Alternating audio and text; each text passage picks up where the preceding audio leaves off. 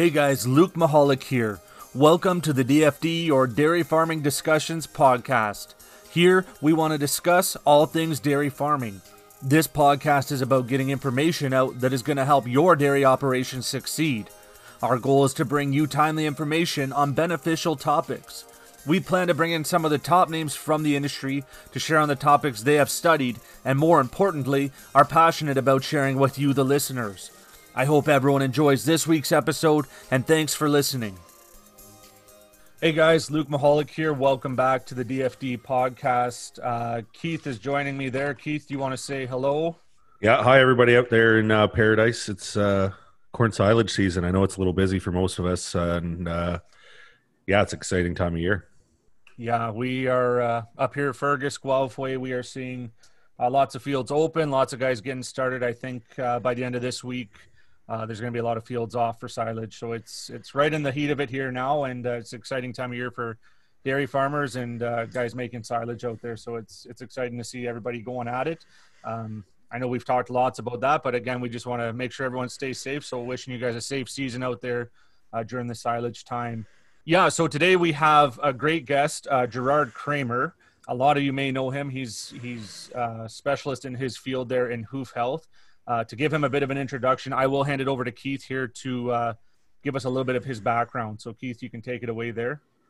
Yeah, I just wanted to thank Dr. Cramer for coming on today. I know he's kind of a local legend here in Ontario, uh, being from kind of the, the Southwest and getting both his uh, DVM and his uh, uh DV Science uh, from the University of Guelph. So I'm really excited about having you on here, Gerard. And uh, maybe if you could just talk a little bit about yourself and maybe some of the things that are going on in Minnesota right now um, as it pertains to kind of maybe outside of your expertise with uh, foot health, but maybe just kind of a broad overview of what's going on in the dairy industry. Hey, thanks for the introduction. Yeah, so you said I don't consider myself a local legend, but it is. I consider it home, even though I've been here for seven years, which is the longest I've had a job actually, or continuously had a job. Um, but yeah, so outside of like outside of my research stuff, the dairy industry in Minnesota is doing okay. Um, so you guys were mentioning corn silage season. We're pretty much wrapped up corn silage season. We're a little bit ahead with that aspect. Um, but milk prices have kind of rebounded after the fall in the early spring, but they've kind of rebounded um, with that aspect. And Minnesota was one of the states that had a good risk management strategy. So a lot of producers have taken care of that. So the yep. pain that some U.S. producers felt in the spring isn't quite the same as it was in Minnesota. Yeah, I know. I've kind of noticed that, and it anything that I've listened to, like uh, podcasts and webinars from, you know, things like Hoard's Dairyman and Progressive, they're talking about, you know, the milk prices being down, but I think it really depended on on where you are in the U.S. Like, is milk price pretty strong or kind of average in Minnesota right now? It's pretty strong. I'd have to look exactly, but I think it's around the twenty dollars a hundred weight at this stage. Last I looked, so it's basically what it was before COVID. I know there's some government support in the Corona price part in in that price, but it's decent for what it was previously. Well, that's good. So, uh, can you maybe go back and uh, talk to some of the producers here about your education and where you're from? I know you used to dairy uh, as well, and you also had a uh, had a uh, practice that's kind of specialized in hoof health. So, maybe if you could talk a little bit about that. Yeah. Um, so, way back in time, my family actually moved to Ontario, Palmerston area um, in '88. So that's when we moved from Holland. So I'm originally Dutch. I still speak a little bit of Dutch. Um, so a lot of the Dutch listeners will know me a little bit. Um, after that, I completed vet school in 2002. Um, then worked in private practice in Hartland, so Listowel area, for a year while I tried to run the dairy farm, the home dairy farm. My dad passed away in my final year of vet school, so I became a vet because my dad said, "I'm not going to be ready to retire when you're done university, so find something else to do." So I became a vet for that reason, and then I ended up running the dairy farm with my mom and my brother for a couple years. Eventually, took over the dairy farm, and during that time, running working as a vet part time and running a dairy farm was difficult. So I um, decided to do a research project, like a graduate work, part time, kind of off farm income, trying to run the dairy farm and do that. And then, as I owned the dairy farm, I kind of came to a decision point. It was a 50 cow freestall dairy and I love cows. I can fix cows. Um, I can fix cows' feet. But you ask me to fix a tractor, a silo load, or anything mechanical, I I might as well have no hands. So it was really difficult to make that a go. I enjoyed working with the cows. If it was a two, 300 cow dairy, I'm of the opinion I probably would still be milking cows. Um, but a 50 cow dairy and the debt load that was associated with it, we made a decision as a family, or my wife and I made a decision that let's pursue the other interests that I have. So I opened up the private practice focusing on foot health in Stratford. We moved to Stratford, kind of centrally located, and did that for a couple years. And then I injured my finger doing something stupid. I had a very good employee, did exactly what I told him to do, except my finger was in the way. which was my fault. So I injured my finger, had a six month off. Opportunity came up and we applied. And it was kind of like, well, if I don't take this offer, something I probably regret. And this was pre Trump, so it was a completely different political environment in the US. Um, so we moved here and I've been here ever since. Oh, that's good. So, how do you like the uh, winters in Minnesota? I think they're a little bit different than you're maybe used to in southwestern Ontario. So that's actually a funny question. It's so I hate winters. I like right now when the leaves are changing. I was pointing out I I struggle with um, the changing seasons because I love the cooler, not the warmish temperatures. Um, but winter in Minnesota is actually I think nicer than in southwestern Ontario. It's hot, it's cold, but it's sunny, so that really helps. Um, I do a lot of running outside, and actually have come to don't mind the season as much because we can dress for it, and we don't have those wet, coldish days that we seem to have in southwestern Ontario with the lake effect. That's perfect. I've heard that a lot from people that live up in kind of the near North Ontario too. You know, once you get above Georgian Bay a bit, then the winters are a lot a lot sunnier, that's for sure. So anyways, let's uh let's get into the nuts and bolts here. I know you're quite busy. We uh, tried to have you on the podcast maybe a little bit earlier in the summer and you were busy doing some um, with your teaching duties with the University of Minnesota. So, Gerard, from your uh, experience in academia and then having your own practice, you know, what are the kind of the top five uh, hot button issues that you see with uh, lameness uh, in the industry? The top issue I see is that people aren't communicating enough. Um, I think if I look at the stakeholders related to lameness, it's obviously the farmer, but the people that support him, so as nutritionists, veterinarians, and hoof trimmers. Um, I think there's a lack of communication between those three stakeholders. Um, and I think if we both, if all three of those parties would communicate, meet on a regular basis, communicate through WhatsApp or just through text, and present a consistent message to the farm, I think lameness would look a lot different on most dairies. Um, the other big issue that I see is how people use foot baths. So using them um, or expecting them to too much or uh, not frequently enough. So I think that's a big issue if we address that. I think digital dermatitis to me is the easiest to control. So I think addressing that is a big issue and foot baths are key to that. And then probably the last big issue I see is how we deal with chronic cows. Um, I actually believe that most of our lameness problems that we see industry wide are due to the accumulation of chronic cows, um, and not necessarily because we're creating a lot of new lame cows. It's because our chronic cows are accumulating in our system.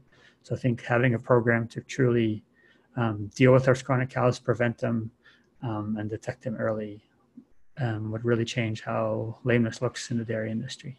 So, Gerard, would you your initial comment there was uh, you'd like to see more communication? Could you maybe give some examples of where you've seen that working really well and some of the the ideas that they're implementing so a farm that is doing a good job of that? What are the steps that they're taking to bring the vet the nutritionist the trimmer the hoof trimmer everyone together? Like what what does that look like in a in a perfect scenario i guess or in farms at least it's working well? So to me in a perfect scenario it starts with being able to share the records um, very easily and consistently. And that to me means that it's kind of linked in our scenario, typically through Dairy Comp. So the hoof trimming results either automatically get uploaded to Dairy Comp or um, somebody enters them into Dairy Comp. And then both the vet and the nutritionist have easy access to those records. And I think once we have that, um, then just the communication between the three works really well because everybody can see what's going on in the herd. So we all say if, if trimmers came, for example, on Monday and the vet checks on Tuesday, the veterinarian can now see, okay, what happened. Um, and you as a nutritionist coming in on Thursday, for example, could also know exactly what happened. So that removes one of the um, barriers. I think the other barrier is just having, or what works well, is if the vet and the hoof trimmer and the hoof trimmer and the nutritionist basically have each other's number. So if the hoof trimmer sees something on trim day, he feels comfortable texting both the vet and the hoof trimmer and saying, "Hey, I see this is happening. What's this thing? Those type of thing. And it's not, it's taking it from a, hey, you should talk to your nutritionist and feed X, Y, Z to saying, hey, we're seeing this, and what can we do together to fix the problem? So that's when I've seen it work, where we start instead of saying, oh, it's a nutritionist, we need to feed more X, Y, Z mineral or change the ration's too hot, to saying, okay, I'm seeing more hemorrhages, more ulcers this trim visit. Let's all figure out what's happening and why it's happening. Instead of pointing fingers, it kind of becomes a more collaborative approach. And when that, I think farms really start to get buy-in because it's a consistent message. They're not hearing different messages because the farm, when we've asked them, it gets they get really frustrated with hearing different messages from different stakeholders. Yeah, and I know in the past with uh, some of my uh, clients and farms that I've worked with, you know, that really helps move the farm forward when you're bringing all the kind of different stakeholders in the from around the farm and different advisors in and, and bring them into one meeting because I think a lot of that stuff does get lost in kind of translation almost. It's like playing a game of telephone when you're a kid, you know.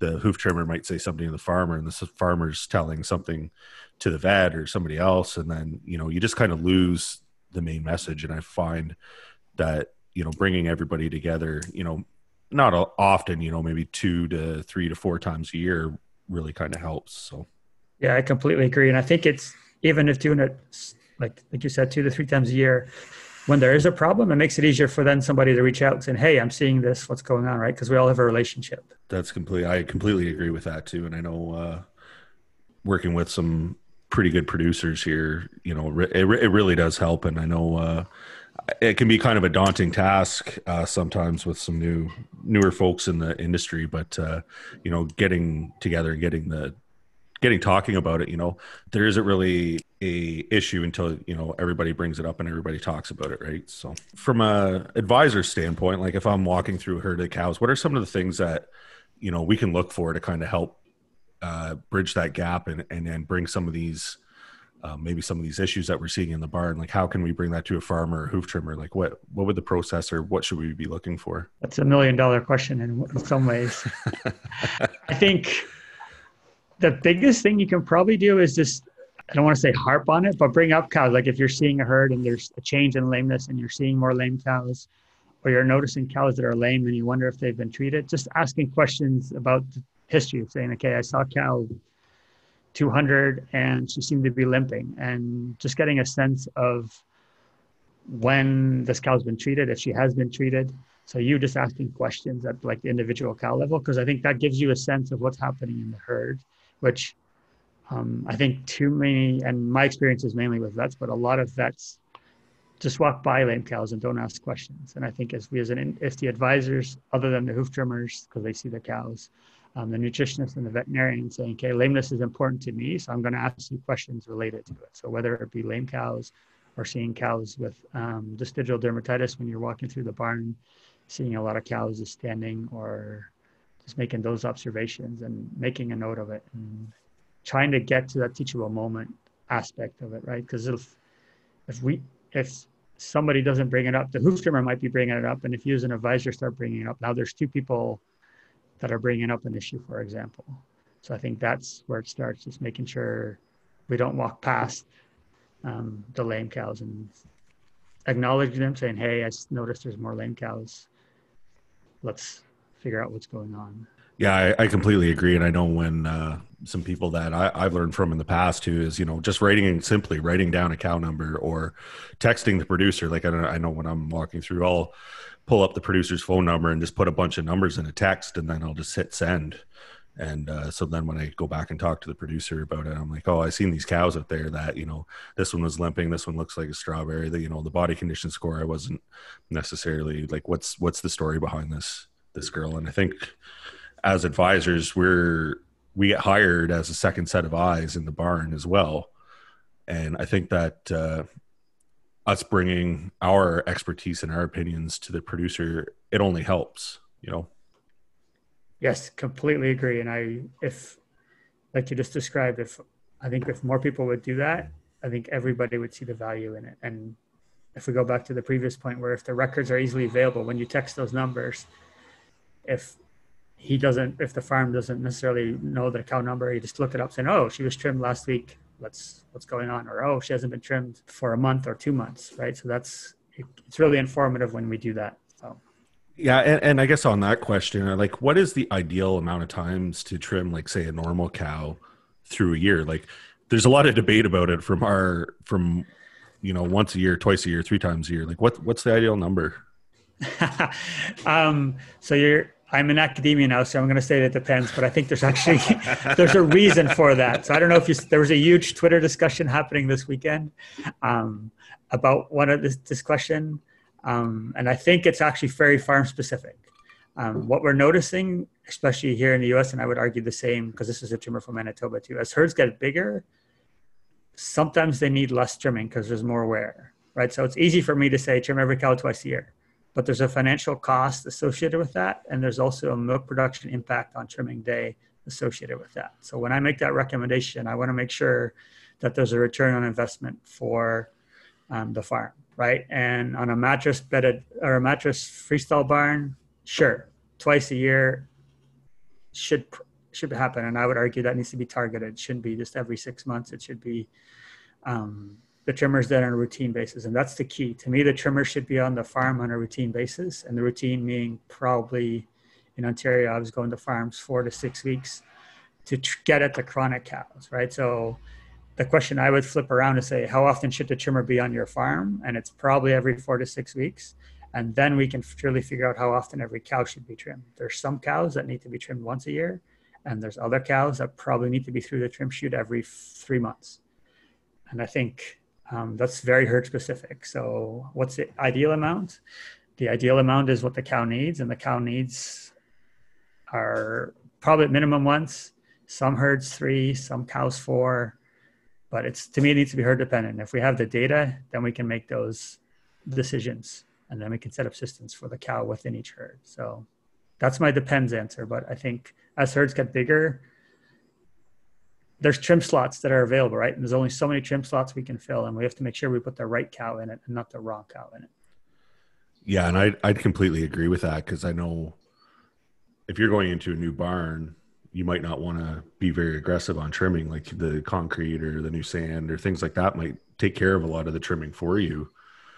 Um, just kind of from what I've seen in the past, and and I know that it's always a uh, it's always a chore. A lot of times, I know here in Ontario, it's not necessarily a routine visit. It's a, you know, twice a year we're going to go through and trim the whole herd uh, type scenario, which is maybe a little bit different than um, what you might be learning or seeing down in the U.S. But uh, you know, it's what we have to deal with here. You know, a hoof trimmer can come in and and do a whole herd in a day here, and do some heifers and do some dry cows and things like that. So that's good. Is there is there an ideal timing to when uh, animals should be trimmed?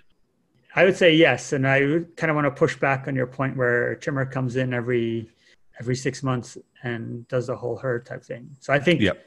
that's what we have, but I would push that back and says that's what's best for the cow, right? And I was doing every six week visits in some way. my smallest herds was every three months um, when I was in Ontario, and um, herd size has gotten bigger since then. So I think for the cow, the best thing would be um, a dry off trim so that she goes into the dry period and calves with the best set of feet possible. So structure that the way best way we can. So whether it be the week before dry off or in the dry off pen, whatever works best in the system.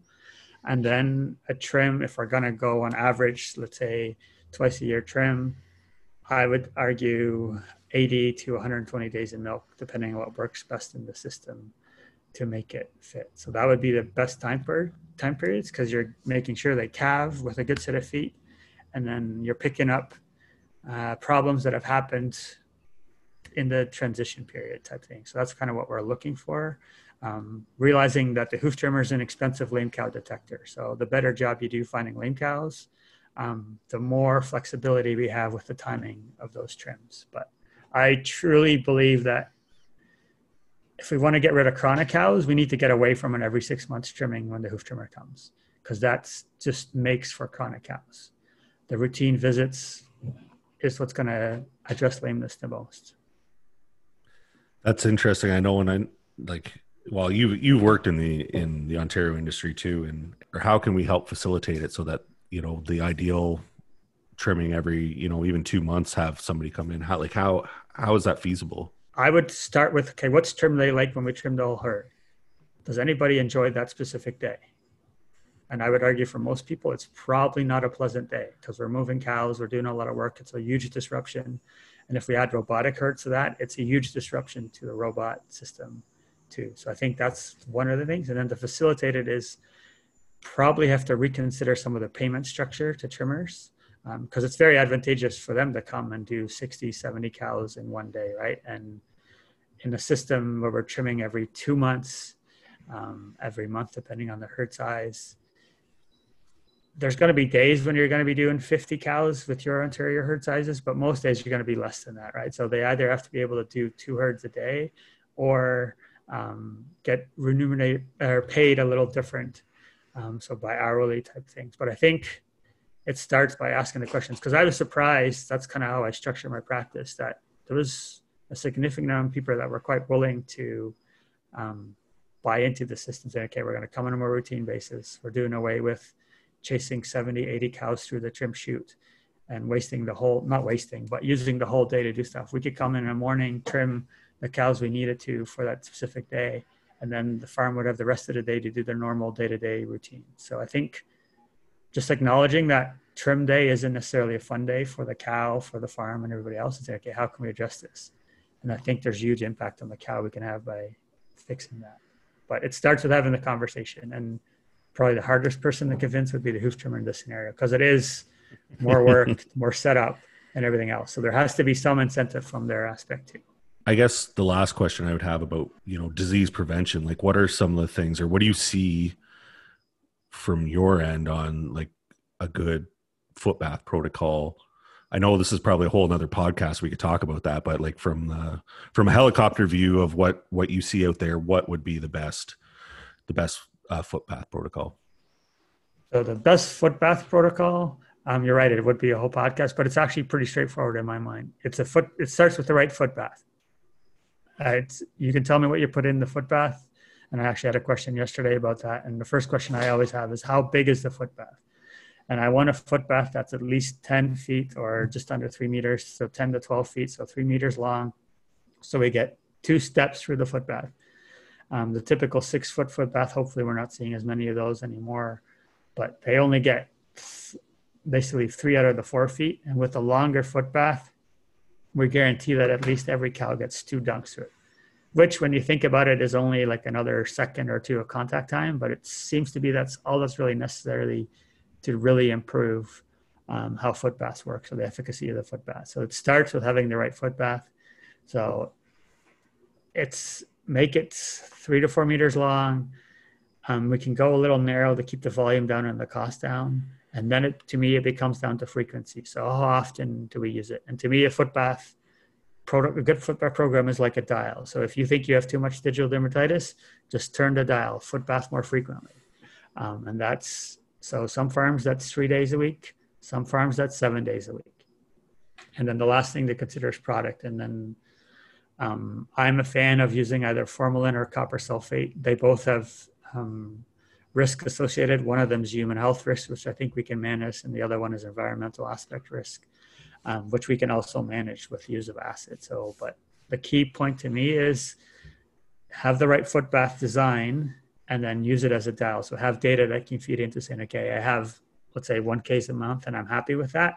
Then we can start switching out days. But if you're having five cases a month, and like it's a hassle and there's too many lame cows, turn that dial up. So treat the cows that have it, but then the footbath kind of keeps it in check. So we need to have a good footbath program to keep it in check. And that's the footbath is just a dial. So if you have too much, most farms have to footbath more frequently because it's using the footbath is the easiest thing to adjust because we can't necessarily adjust the hygiene on most farms um, in the current situation. We are going to talk a little bit in the question period, a little bit more about some of the myths around strata, uh, uh, myths around hoof health. But could we talk about some of the nutritional strategies that could be used uh, that we actually know will have a positive effect? Yep. So if we're talking so straight nutritional strategies. So the top thing that people bring up is, of course, um, feeding the right amount of minerals and things like copper, zinc, and biotin. Um, those are there's enough data, I would argue, in for all those products um, to say that there's something there, there's an effect there, and we can get benefits to hoof health by feeding those products. Um, two caveats to that statement. Um, one is we need to feed them for a long time. So if you take biotin, for example, to, the data would suggest that to see an effect from feeding biotin, we need to feed it for six months. So that means we need to feed it to um, late pregnant heifers and in a close-up period.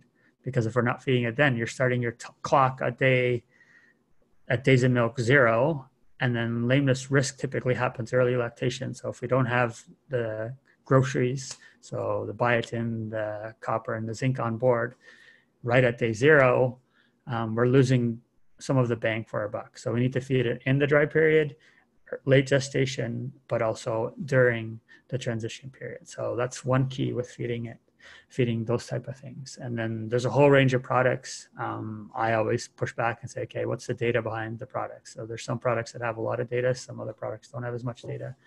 Um, but I think that's probably the biggest, the top of the line thing that people think about. And then there's a whole range of nutrition associated factors. So making sure just fresh feed available, all those things. But if we're talking specific nutritional interventions, the top ones would be feeding um, some of the trace minerals.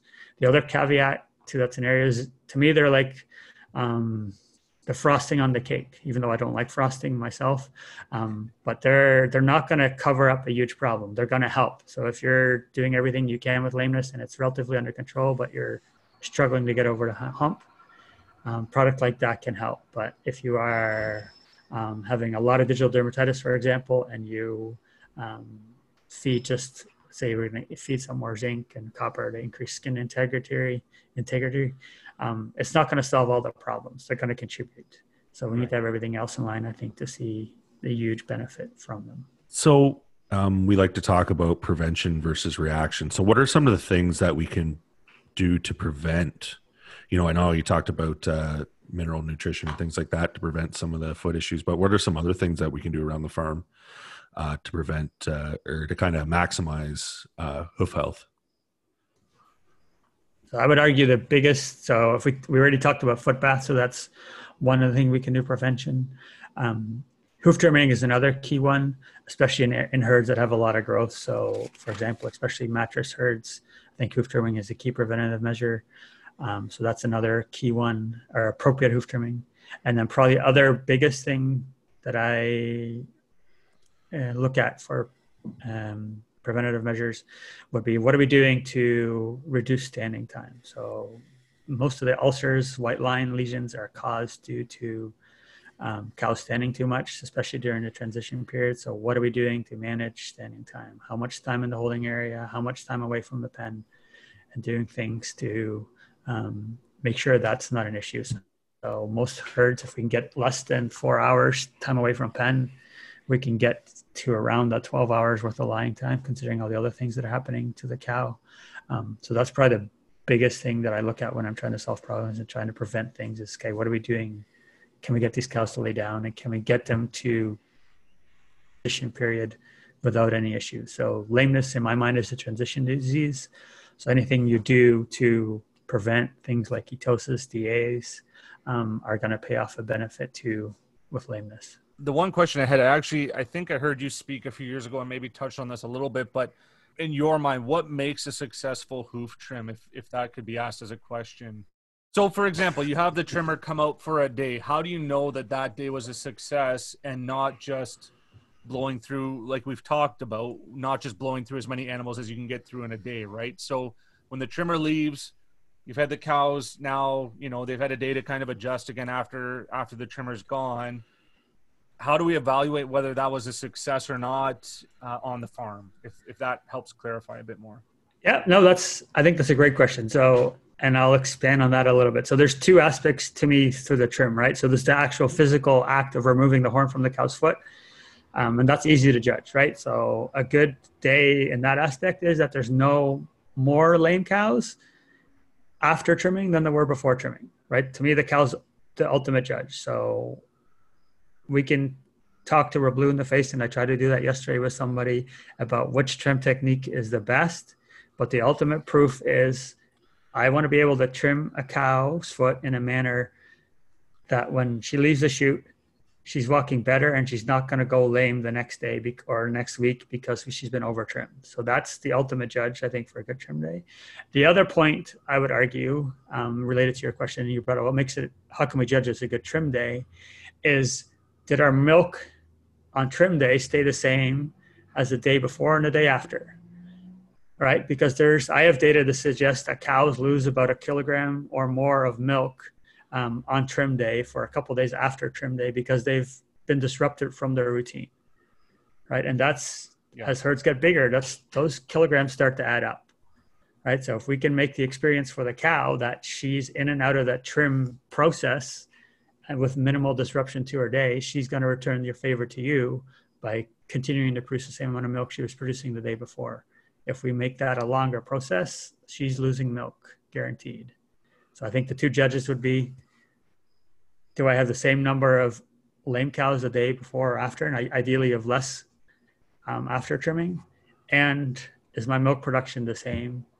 Is my feed intake, rumination, whatever monitor you want to put on it, are those numbers relatively the same after trim day? Okay. And so uh, maybe not to push back on that, but how often do we realistically see that where we don't see any loss in milk or disruption uh, kind of in that after a day of trimming. I mean, I, I love the idea of seeing that, but I don't think I've ever seen that practically. so you probably well, so you can make that happen, and there's two there's two ways to make that happen. Um, so if we think about the every six months trimming, right? Typically, what we do is we pull into the pen or we pull up to a pen, we bring a pen of cows into the holding area. If I'm making some assumptions about a dairy, but let's say we put them in the holding area, we run them through the trim chute right? How long does it take to trim that day, right? So that's where I would push back and say this is a benefit of going to more frequent trimming, more frequent trim visits, and we decrease the impact on the cow, right? So instead of putting 30, 40 cows in that holding area to push through the trim chute in a morning session before we break for lunch or whatever, now we're putting smaller groups of 10, right? So those cows, instead of spending two, three hours away from their pen, now they're spending an hour Right. So I think that's how we accomplish those type of scenarios. It's having smaller group sizes. The scenario where I've seen it the work the work the best is when the farm is a trim chute, right? And I would argue every to have a license part of CQM, you should have a trim chute. I know I don't have that power, but that would be my ideal wish. Um, and then it becomes much easier to make that thing accomplished. So I'm saying, like, I know I'm pushing the boundaries of what's possible. I want people to be aware there's a significant yeah. cost not a there's a cost associated with putting cows through a trim chute, and we need to. There's also a benefit associated with it, and we need to weigh those benefits. No, and I really like your comment about having the hoof trim chute on farm. I know, like you're the expert on it, like, and we've and I've heard you talk numerous times about how the foot physiologically the form starts to change once that cow starts to go lame. So I mean, the quicker that we can get a, uh, up on this, I think having the we're going to do better by the cow and we're also going to do better by the farm because it's going to cost less if you're doing less you know if the farmer's got to put a or if the sorry the hoof trimmer's got to put a block on or got to do a wrap or do things like that you know there's a cost associated with that as well and if they're doing these preventative things i think it's it's good for the farmer and it's good for the cow yep i think i think i heard you use the analogy once gerard i'm pretty sure it was you but that trimming hooves should be like the same way we clip our nails I would I use that in a like I use clipping the nails. It's like we shouldn't. I use it in a scenario when we over clip our nails and it's very sensitive and painful. Um, but yeah, it's I can see how that analogy worked. And it might not have been. I don't. I don't haven't pushed it further than just saying if we don't want to trim them too short. But I yeah. could see how frequently we trim our nails, and it's not a stressful process to us, so it shouldn't be a stressful process to the cow. Right. Yeah, I, I think that was wherever I heard. I think that was the context was that we don't it doesn't hurt when we trim our nails, right? So why why do we have to make it do that uh, when we're trimming hooves as well, right? Exactly. So, yeah. And we've like I have some data where we've looked at just running cows through the trim chute, and the stress response happens because they're away. Like the process, it doesn't happen because of the trimming. It's the process okay. gotcha. that creates the stress yeah. stress response. And then the That's other it. question you you guys both were mentioning, and I, I don't disagree with the idea of having trim chutes uh, on farm. Um, what do we do about the situation when you get onto a farm and think the first thing you think is, wow, there's a lot of lame cows here. And then you find out that they're never getting a trimmer in and they're doing it all themselves in the chute. How do we handle that situation? yes. So it's because you're right. Having a trim chute on the farm doesn't mean um, that we have less lame cows. It needs, it needs to be used, right? So how do you handle that situation? That's where I think the team approach comes in, right? So then there's no trimmer on the farm. So then it's you and the veterinarian. Right. Um, and that's if there's a trim chute on the farm, I would argue then the veterinarian has no excuse not to treat lame cows, right? Does a trim chute on farm? I know not all trim chutes are created equal, yeah. but it's better than a rope and a beam. Right? So I think that's where the team approach comes in and saying, hey, we have the chute. Why is it not happening? Yes, maybe we're unwilling to pay for those type of things. But with the standards that exist in the industry, I think that's where taking a team approach saying, okay, at this rate, you're not gonna your lameness levels are gonna be too high for CQM or ProAction. So let's how do we address this? You have the trim chute. How do we need to make this happen? Maybe it's we need more training for the person, or, we need to make it easier to get the cow into trim chutes. Those type of things, right? But it's just take it a team approach and okay, we have the materials. Why is it not happening? Yeah and it's it's a very delicate situation so i wasn't meaning to put anybody on the spot. I understand that and it's it can be very difficult at times but no it it, it does happen right? And so uh, i i would love to see chutes on every farm but at the same time yeah we want to make sure that whoever's using them is is well trained and and not actually making the situation worse right? So exactly. yeah for sure. I had uh, I had one more thing I want to touch on here, Jar, before we get into maybe some of the questions. Um, but we're coming off one of the hottest summers that we've had in a long time. And what are some of the things, what are some of the lingering effects of heat stress that we're going to see this fall? So you're entering what we what we trimmers like to call block season. You're probably already in block season.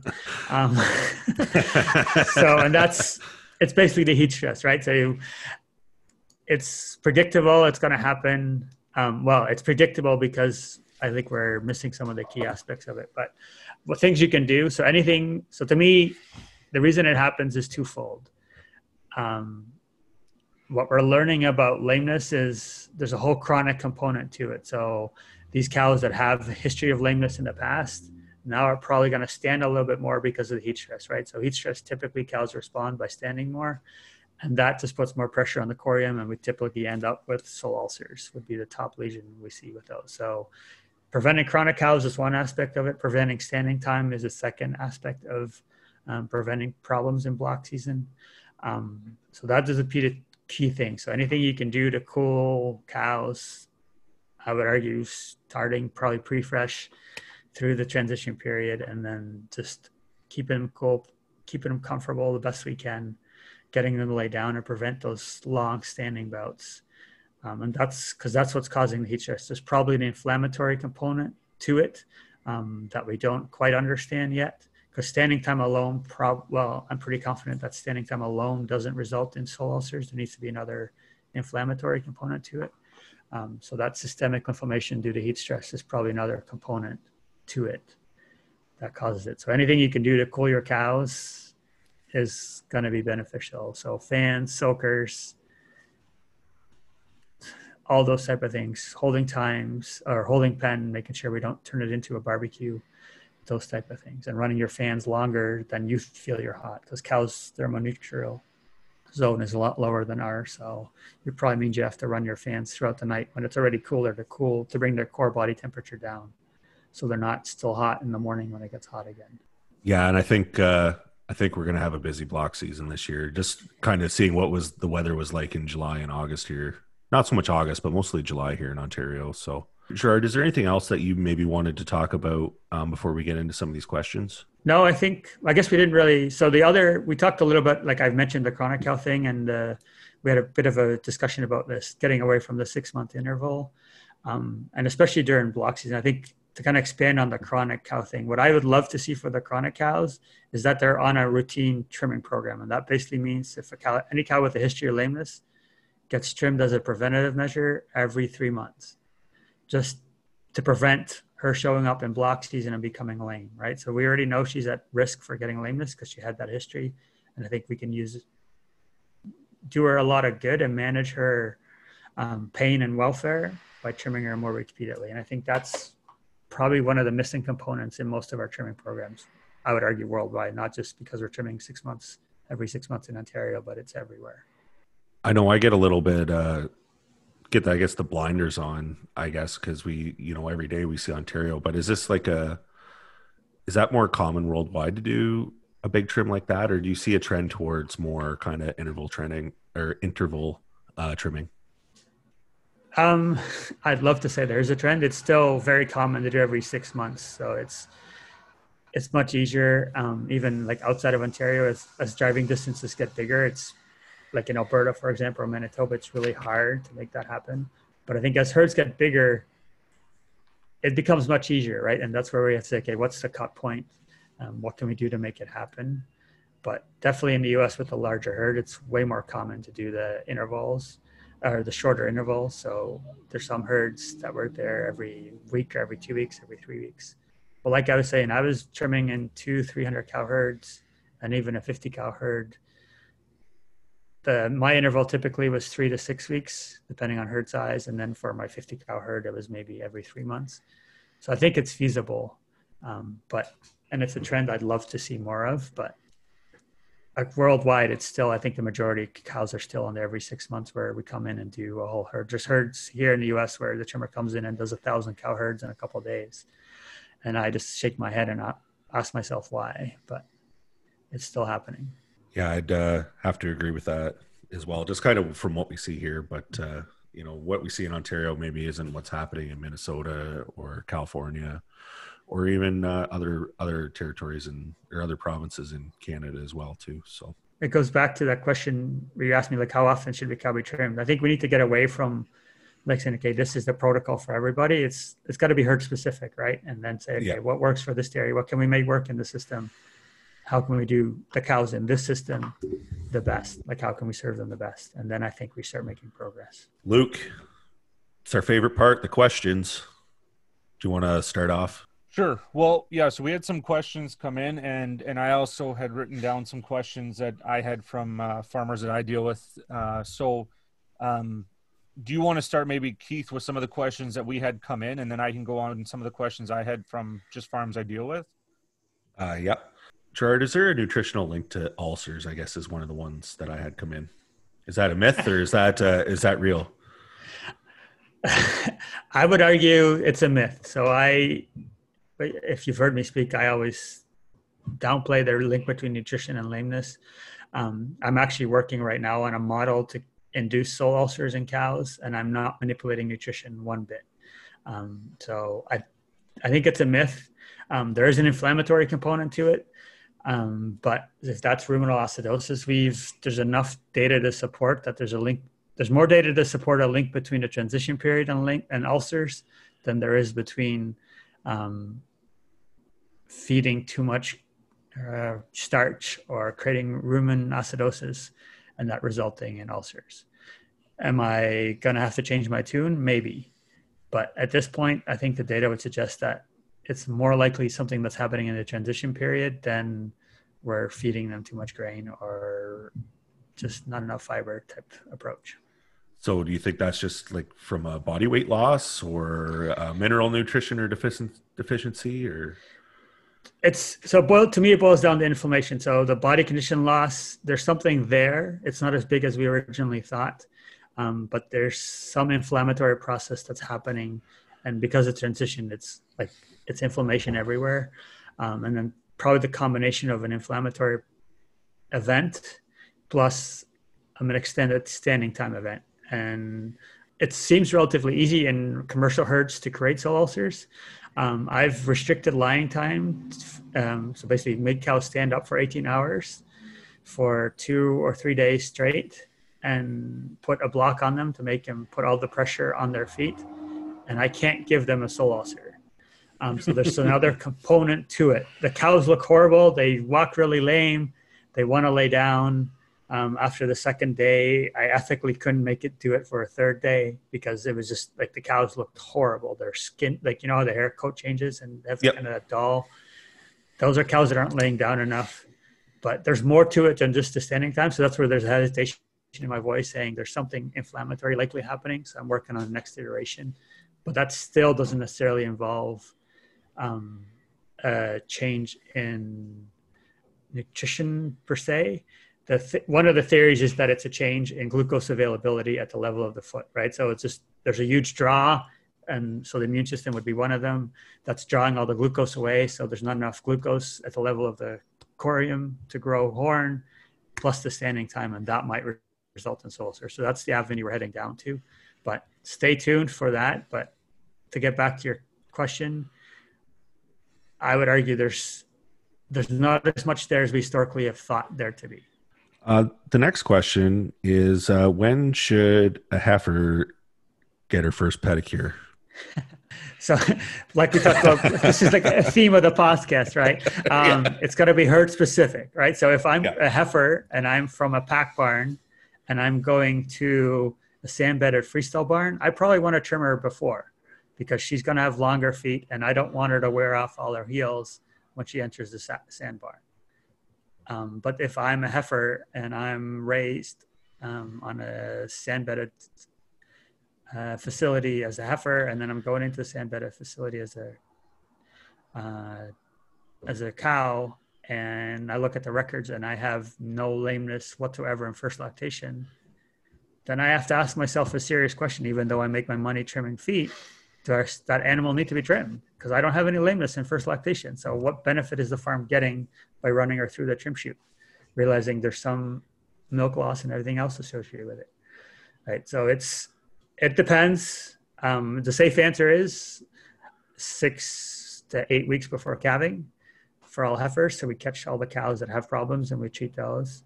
But we have to realize there's not all that much good evidence to support all those recommendations. So that's where I think it becomes herd specific and using the records from the herd to say, okay, do we have a lot of lameness in first lactation? And is there other ways we can catch those cows and how much can we prevent? And what do the feet look like? And if they're skis going in, then yes, I want to do something. But if they look good and they're not lame and we don't see a lot of lameness in first lactation, I'm on the fence. Which, yeah. if you would ask me when I was in Ontario, I probably would have said, "No, we got to trim them all. Right. So I think as the herds get bigger, these things change, and we have to adjust. Well, I think the more we learn and the more we see too, we get a uh, we get a better uh, better idea of what you know each herd should do specifically. I'm just I know we're trying to talk in general generality here, but we're trying to you know pander to somebody that's you know a 30 cow tie stall and a thousand cow freestall right? So we're just yes. it, it's uh we need our kind of our best answer not the not the correct answer sometimes so. there you go. Every heifer should be trimmed before yeah. calving. How's that? Uh and then the last question that i had on my end uh what's the deal with acidified copper sulfate? Because i know um there's been a lot of uh, there's been a lot of talk about it, and uh, I'm just kind of wondering. It's not my area expertise by any ways, any means, but I know it is yours. So I was kind of wondering what's what's the deal with it. Okay, how much chemistry do you want to know I want to get into? So the uh, yep, it's good. We can I'll, to summarize basically what the point of um, using an acid with copper sulfate, so it could be acidified, um, acidified copper sulfate, which is probably an expensive way to do it. But what we're trying to do is just decrease the pH so more copper gets in solution. So just using straight copper sulfate and water, you get a pH of about 5.5 and about half of the copper is in solution. When you bring that pH down at least one log scale, so 4.5 or even lower, all of the copper gets in solution. So when you add an acid to the copper sulfate, you can basically half your dose. So if we're aiming for 5% copper in a normal foot bath, if I add an acid and bring our pH down, starting at typically a three ish um, and changing it when it's above four, then I can only, then I can drop my copper to two and a half percent. So then I re- reduce the environmental load associated with using copper in the foot bath. So that's kind of the, what's happening with the copper. And there's different acids at different price points that try to get the pH down. But there is, you have to be careful not get the pH down too low because then we can create more chronic cows. So it's not about an actual efficacy of the foot bath, it's about the amount of copper that you want to get into solution. Yeah, which okay. that's basically what it's trying to do. It's the efficacy is probably similar. It's just you get to use less copper. Yeah. Okay. Hey, no, that's good. Um, yeah, so like I said, a few of these are just questions uh, that I've just kind of come across over the years of just being on farm with different producers. Um, a big one right now, maybe not so much a question, but a scenario just to maybe mention, see what your thoughts would be, is we are seeing a lot of uh, new barns go up around uh, the area, and particularly a lot of robot barns going up that might be a little bit more affected. But uh, what are some tips and tricks guys could look at doing? Uh, to help that transition, specifically probably from going more from like even a tie stall to a new uh, either uh, parlor system or a robot system where they're going to be in a, a free stall or pack situation. What do they can do for like trimming wise? Yes. Let- well, trim. Yeah. Sorry. Just be more specific. I guess. Yeah. What What can they do to minimize the um, the stress there because they're going to be on fresh concrete, things like that. So more so, I guess maybe not even new barn, but just when they get onto fresh uh, concrete. What are some? Are there some tricks and things guys could be doing to kind of minimize the stress of that? The earlier you pour your floors before the cows go on it, the less of an issue the actual fresh concrete and the burning that we typically think is associated with it.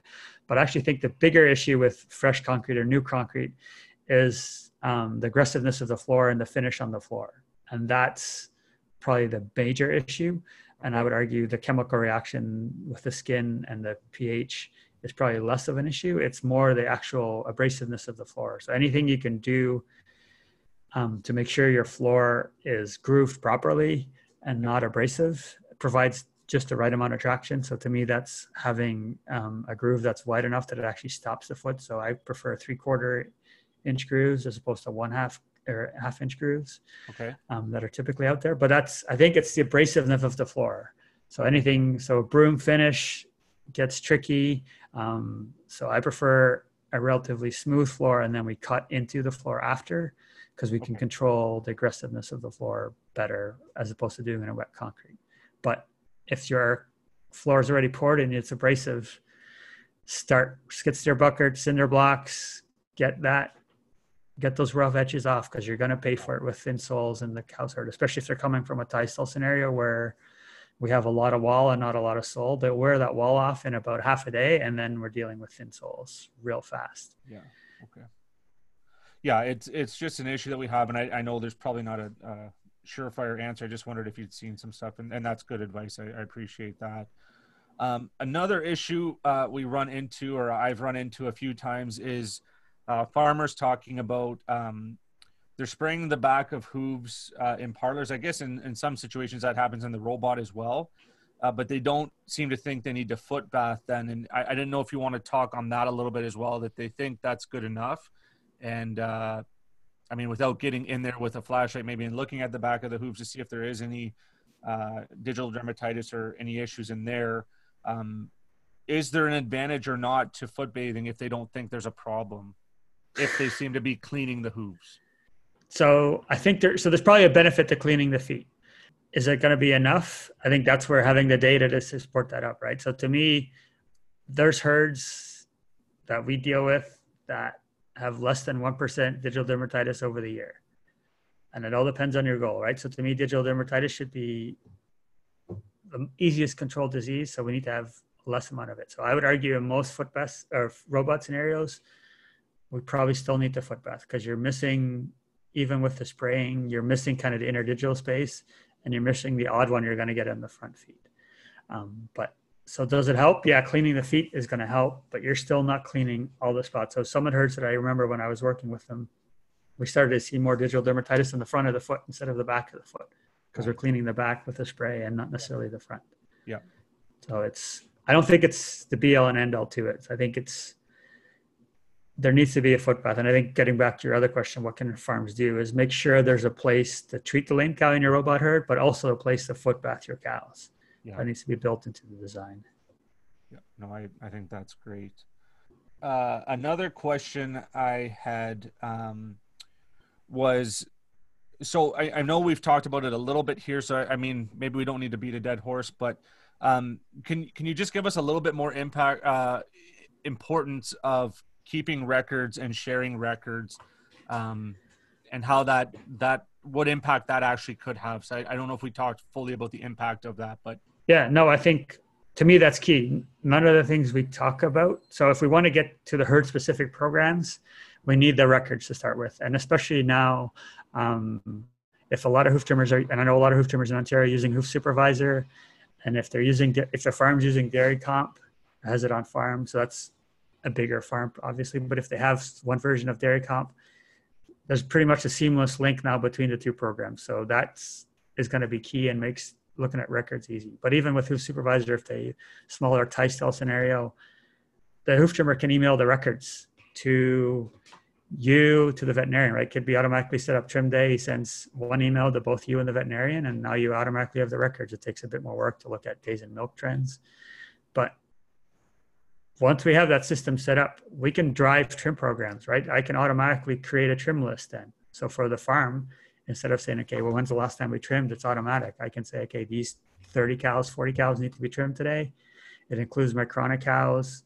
Um, we can make decisions about the foot bath. So I, to me, they're key. I think all the things we talked about without the records, we're driving a car blind and we have to talk in generalities. Okay, we're going to trim everybody twice a year, those type of things. But if we have the records, we can make more informed decisions and truly help both the cow and I, I'd argue the profitability of the farm.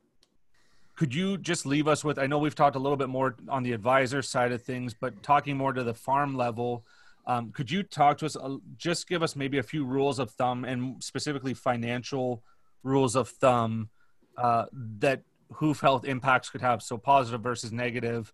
Um, I know that's pretty vague, but is, is, there some typical rules we could use just to, to have for producers that are listening, or if we're going out to farms that we could also uh, to use to kind of use as an indication of if we improve this much, you could see this much financial gain. Again, so if we just, but yeah, so there's if we talk financial or dollars and cents, typically the number gets thrown out for a case of lameness if we think ulcer versus digital dermatitis. Um, so numbers that get thrown around is three to five hundred dollars that's associated with this includes milk production loss, yep. um, reproductive loss, um, treatment costs, and all those type of things. But even digital dermatitis, which some people think argue is not a big deal, there's typically about a kilogram of milk across the lactation that's associated with that loss. So if you just want to do the math on that kilogram of milk, yeah, that adds up fast. Yes. So that's I think the impact is probably bigger than you see, and it's hard because they're your lame cows typically are some of your higher producer cows, right? So they're still producing good, and cows will milk. We've all seen it. Cows will milk the skin off their back, the fat off their back, to keep milking, right? So they're still like, oh, she's still producing a lot of milk, but the question is really how much more could she be producing if she wasn't didn't have that digital dermatitis or didn't have that sole ulcer because they'll be good cows right but there's milk loss associated with it so that'd be the opportunity milk loss like what would the opportunity like what could yes. that cow potentially do if everything was sound yes exactly right and it's just the kilogram of milk it's 365 so times that by your milk price there's an approximate cost that you could that is probably a safe bet to use. And we're not going to reduce lameness to zero, but we can reduce it to much lower than the numbers we have right now. Yeah, and I, I think often that's the most impactful, right? When we're as as advisors, we can all meet together and kind of have a plan, and we we know the answers, and probably the farmers do realistically as well. But until they see a financial impact uh, as a result, oftentimes they're not willing to make too many major changes. So when we can talk about some of these things, a kilo of milk or uh, you know, three to five hundred dollars uh, per case, all of a sudden you can put a financial uh, statement to it, and, and it starts to add up pretty quick, as you mentioned there, right? So uh, hopefully that helps uh, make some of the producers listening a little bit more aware of of what is happening if we don't address some of these. So I, I appreciate that. That those are good numbers to have. With those numbers, like realistically, if you do a partial budget to try and pencil out paying for a chute, paying for somebody to, to stand there and look for lame cows, a better foot bath program, trimming more frequently, all those numbers pan out with if you reduce lameness, right? And that's that's the bottom line. It's not the investment you're going to make; you're going to see a return.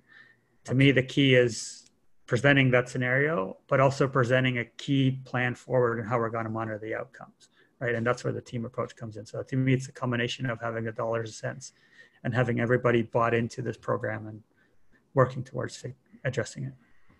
Yeah, you can't manage what you don't measure. So measure, measure, measure. Yeah, yes. exactly. Um, Yeah. On that, I think that was it for the questions. Keith, did you have any final thoughts there?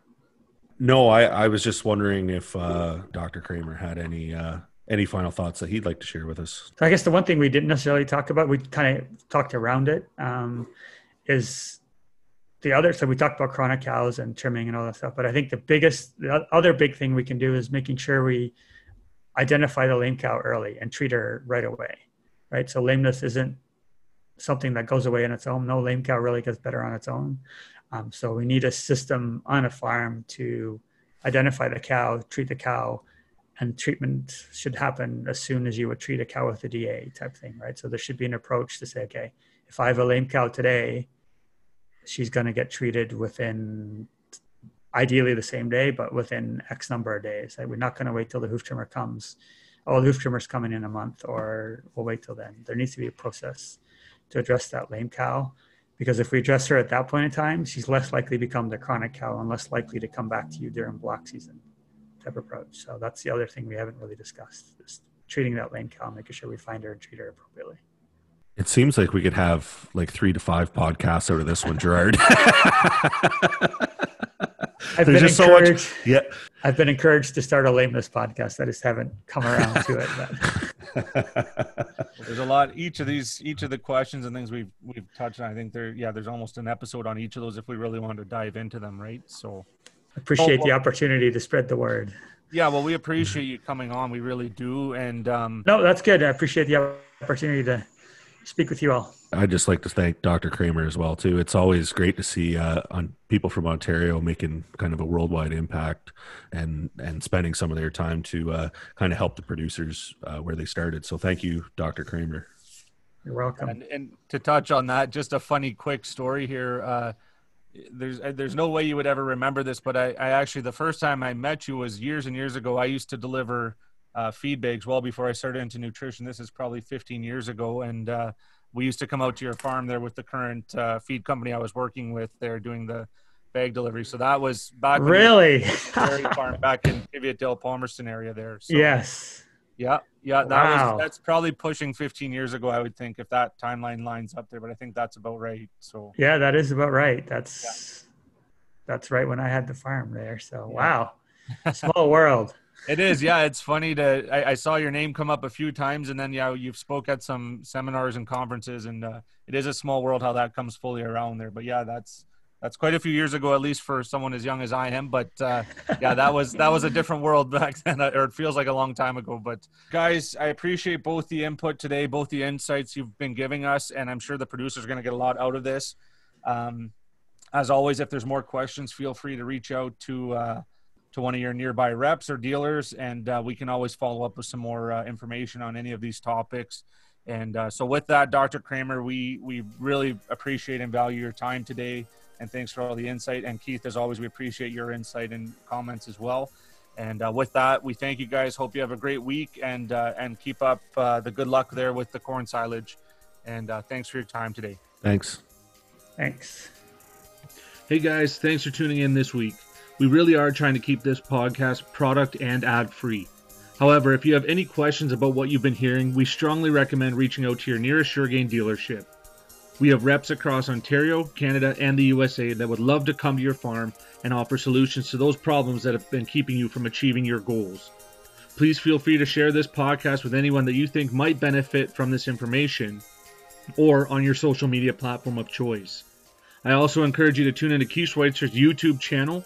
We'll be releasing podcast episodes every other Thursday, and Keith will be releasing YouTube videos on the opposite weeks.